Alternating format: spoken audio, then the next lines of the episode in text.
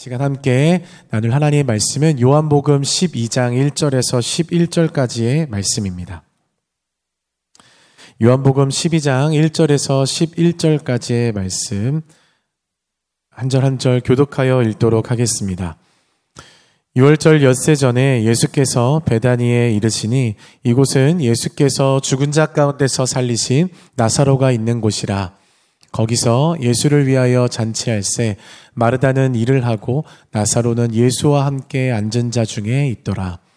마리아는 지극히 비싼 향유 곧 순전한 나드 한 근을 가져다가 예수의 발에 붓고 자기 머리털로 그의 발을 닦으니 향유 냄새가 집에 가득하더라.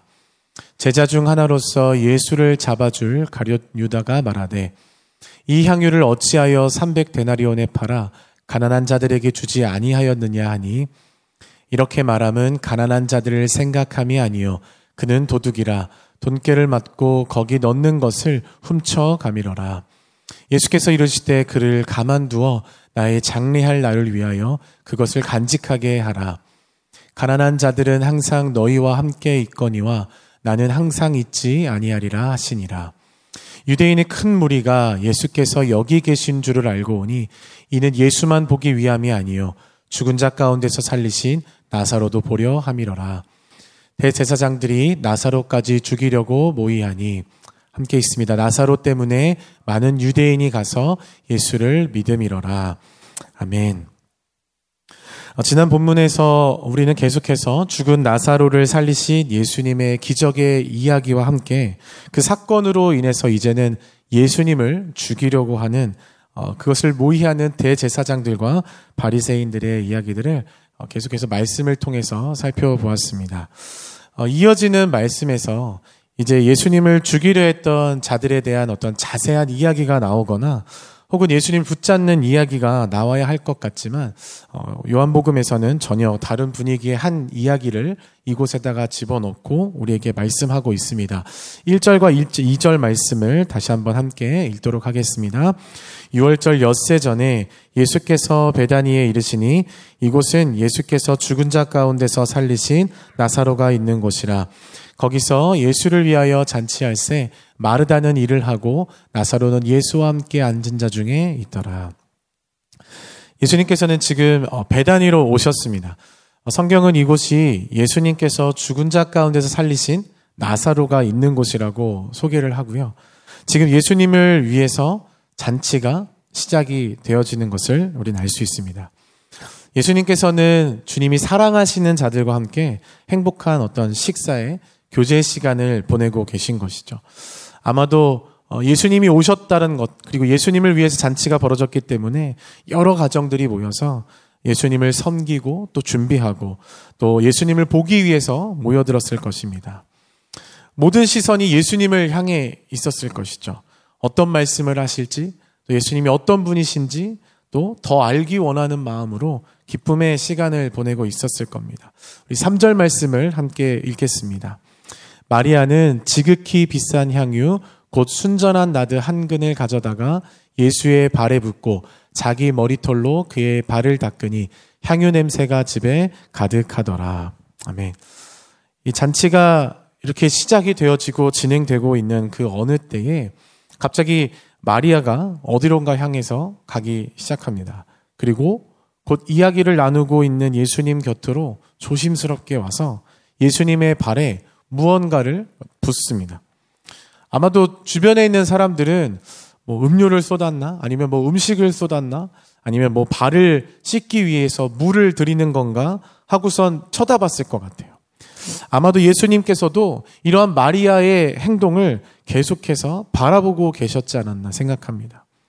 그리고 그 사람들의 이 코에 냄새가 나기 시작합니다. 분명 음식도 아니고 음료도 아니고 그냥 물도 아닌 향유라는 것을 사람들은 바로 알았을 겁니다. 그리고 그 향유가 비싼 것이라는 것 또한 알았을 것입니다. 이 성경에 순전한 나드라고 소개되는 이 향유는 다른 것과는 섞지 않은 것을 이야기합니다. 이 향유 냄새, 정말 온전하고 순전한 이 향유 냄새가 온 집에 가득했고요. 성경은 이 향유를 지극히 비싼 향유다라고 이야기를 합니다. 진짜 구하기 어렵고 귀하고 비싼 것이라는 것을 설명해 주는 것이죠. 어, 너무나도 귀한 향유, 이 비싼 것을 아껴 쓰고 또 아껴 쓰고 해도 부족한 것을 다 쏟아 붓습니다. 그것도 발에 붙는 것이죠. 마리아가 왜 이렇게 행동을 하는 거지? 라고 주변 사람들이 바라보면서 생각했을지도 모르겠습니다. 그런데 마리아는요, 여기서 자신의 행동을 멈추지 않고 자신의 이제 머리털로 예수님의 발을 닦기 시작합니다. 어, 예수님의 이 발을 닦는데 수건이 아니라 마리아 스스로 그 머리털을 사용해서 닦기 시작했다라는 것입니다. 그것을 한번 상상해 보시면 좋을 것 같아요. 여인이 머리털로 이 남자의 발을 닦는다라는 것은요, 당시에 충격이 아닐 수 없었습니다. 특히 유대의 이 여인들이 그것도 결혼한 여인이라면 더더군다나 이 절대로 쉽게 머리를 풀지 않았기 때문에 이 남자 앞에서 자신의 여인이 머리를 풀어서 남자의 발을 닦는다라는 것은 굉장히 큰 충격인 것입니다. 또 이러한 어떤 행동 자체가 이 머리를 풀어서 무언가를 하는 행동 자체가 이 자신의 몸가짐이 나쁜 것임을 드러내는 것으로 여겨졌기 때문에 이 사람들에게는 좋지 않은 이미지를 줄 수도 있었습니다. 어, 그리고요, 또한 보통은 바른 향유를 닦지 않는다고 합니다. 물은 닦지만 향유는 닦지 않는 것이죠. 그것이 일반적이었습니다. 그런데 지금 마리아는 지극히 비싼 향유, 그것도 순전한 나드로 만들어진 이 향유를 아낌없이 다 쏟아 부어서 바르고 자신의 머리털을 풀러서 예수님의 발을 닦은 것입니다. 이 마리아의 행동을 보시면 어떤 마음이 드십니까? 아, 오늘날 이 시대를 살아가는 우리가 보아도 조금은 이해가 되지 않는 부분도 있습니다.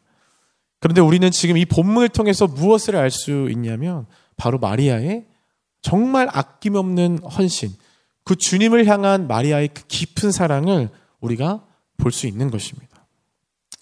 지극히 비싼 향유가 맞습니다. 그러나 마리아에게 있어서 예수님은 그 어떤 것보다 지극히 귀하신 분이었다라는 사실입니다.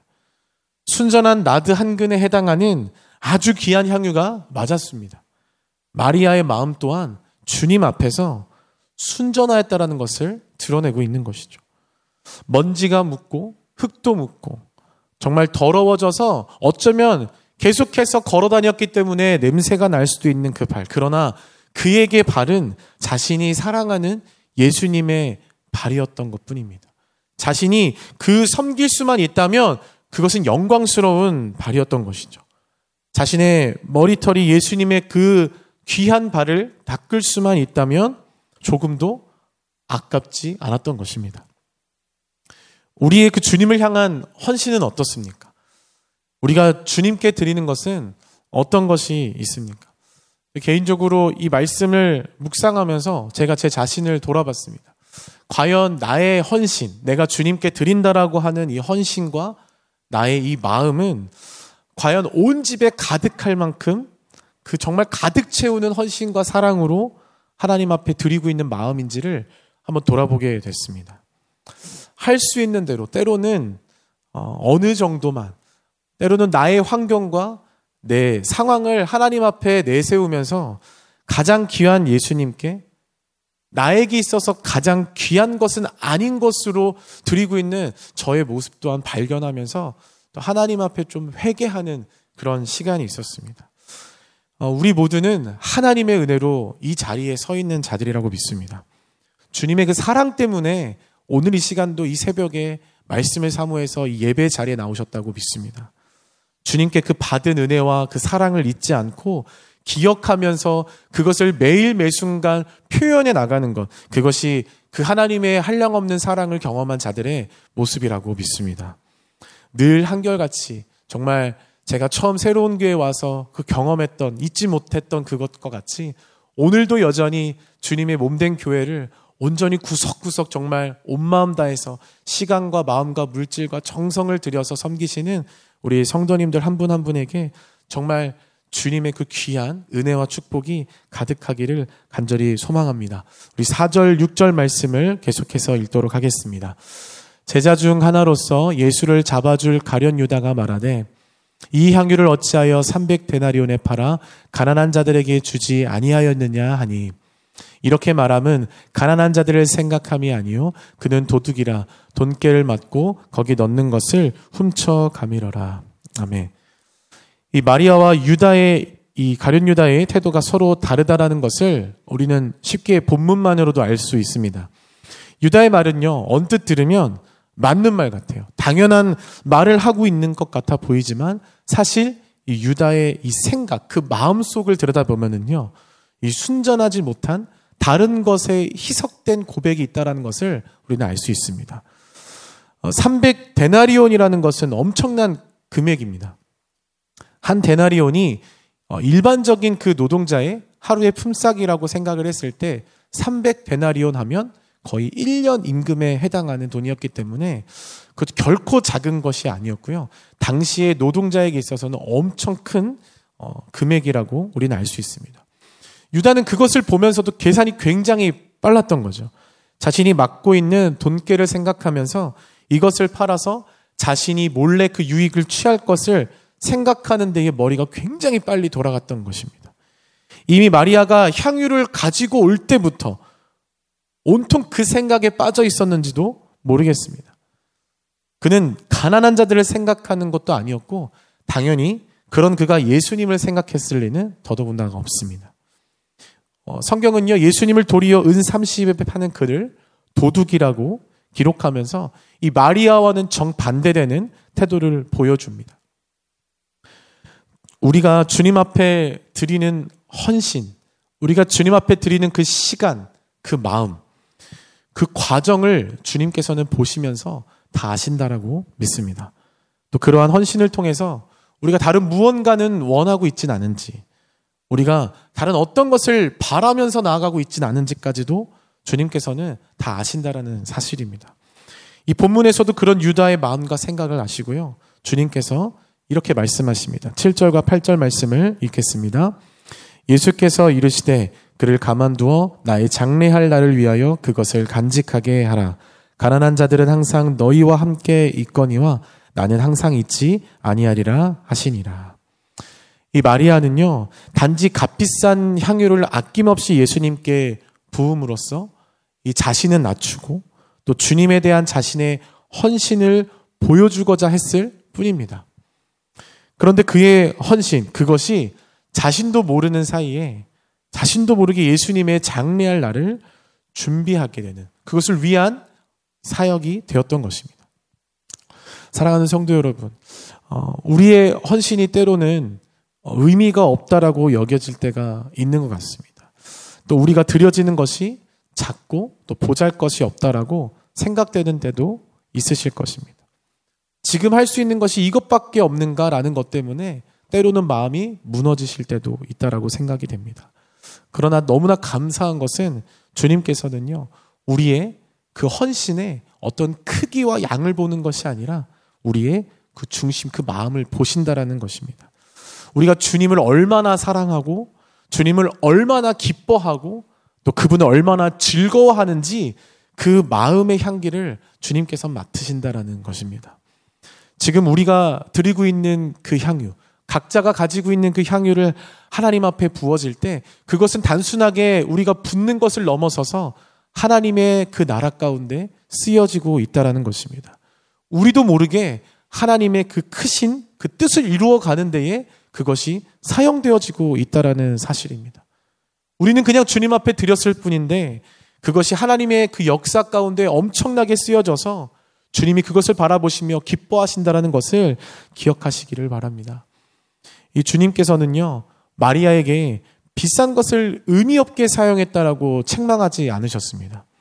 그리고 이것보다는 이게 더 나았을 텐데 조금 아쉽다. 왜 이렇게 했니? 라고도 말씀하지 않으셨어요.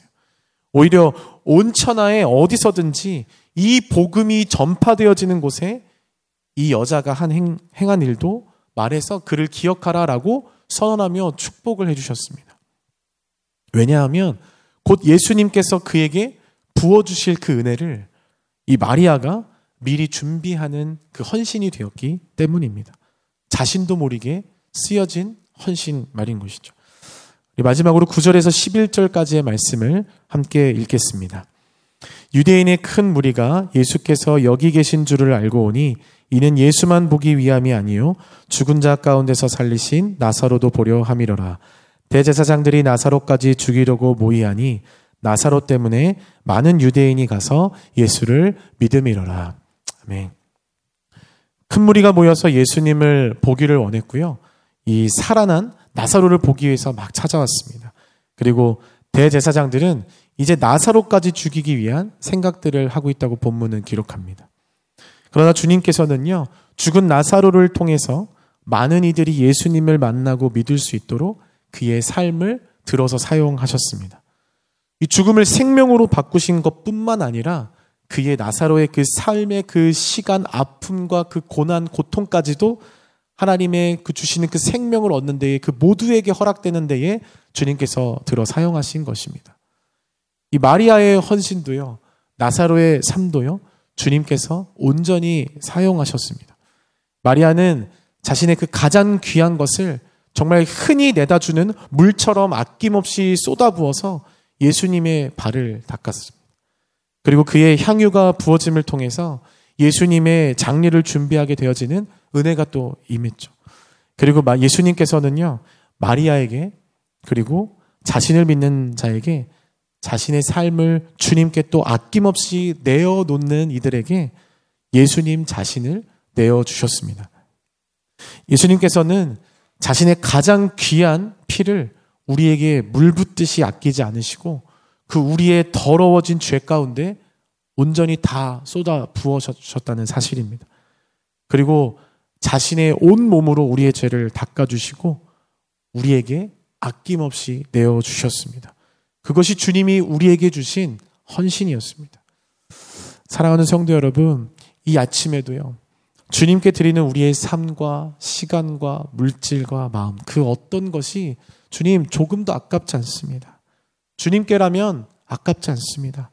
오히려 내가 그것을 주님께 드릴 수 있는 것이 주님 감사합니다.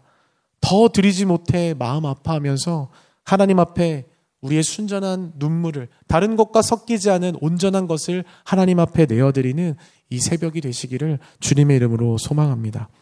이제 그 십자가에서 주님이 우리 가운데 흘려주신 우리가 너무나 잘 알고 있는 그 주님의 그 보혈로 인해서요. 우리는 이제 향기 나는 그리스도인이 되었다고 믿습니다. 온 세상 가운데 그 주님의 측량할 수 없는 그 사랑, 정말 형용할 수 없는 어떤 것으로도 표현할 수 없는 그 주님의 사랑을요. 퍼트리는 그 삶 가운데 주님이 우리를 초청해 주셨습니다. 예수님의 장례를 준비했던 마리아의 향이었다면 우리 모두는 이제 예수 그리스도의 다시 오심을 준비하는 그리스도의 향기가 된 것입니다. 이것이 주님 보실 때 가장 아름다운 헌신이라고 믿습니다. 오늘 우리가 부르신 그 삶의 자리, 하나님께서 우리에게 그 허락하신 그 시간들 속에서 아낌없이 우리가 부어지고 깨어지고 들여져서 정말 우리 주변을 그리스도의 그 향기로 그 사랑으로 채워가는 정말 아름다운 헌신의 삶이 되시기를 주님의 이름으로 축원합니다. 함께 기도하겠습니다. 사랑하는 주님, 참으로 감사를 드립니다. 오늘 이 새벽에도 하나님 우리 가운데 말씀하시고 하나님 앞에 우리의 삶을 내어드릴 수 있는 그것으로 인하여 그리스도의 향기가 될 수 있는 정말 주님 그 귀한 자리에 우리 한 사람 한 사람을 불러주셔서 감사합니다. 하나님 오늘 이 시간도 주의 말씀 부여잡고 저희들이 주님 앞에 엎드리며 기도하며 나갈 때 오늘도 이 새벽에 우리 기도 가운데 응답하시고 역사하시는 우리 하나님의 신실하심을 경험하도록 주님 그렇게 역사하여 주시옵소서 감사드리며 예수 그리스도의 이름으로 기도드렸습니다. 아멘.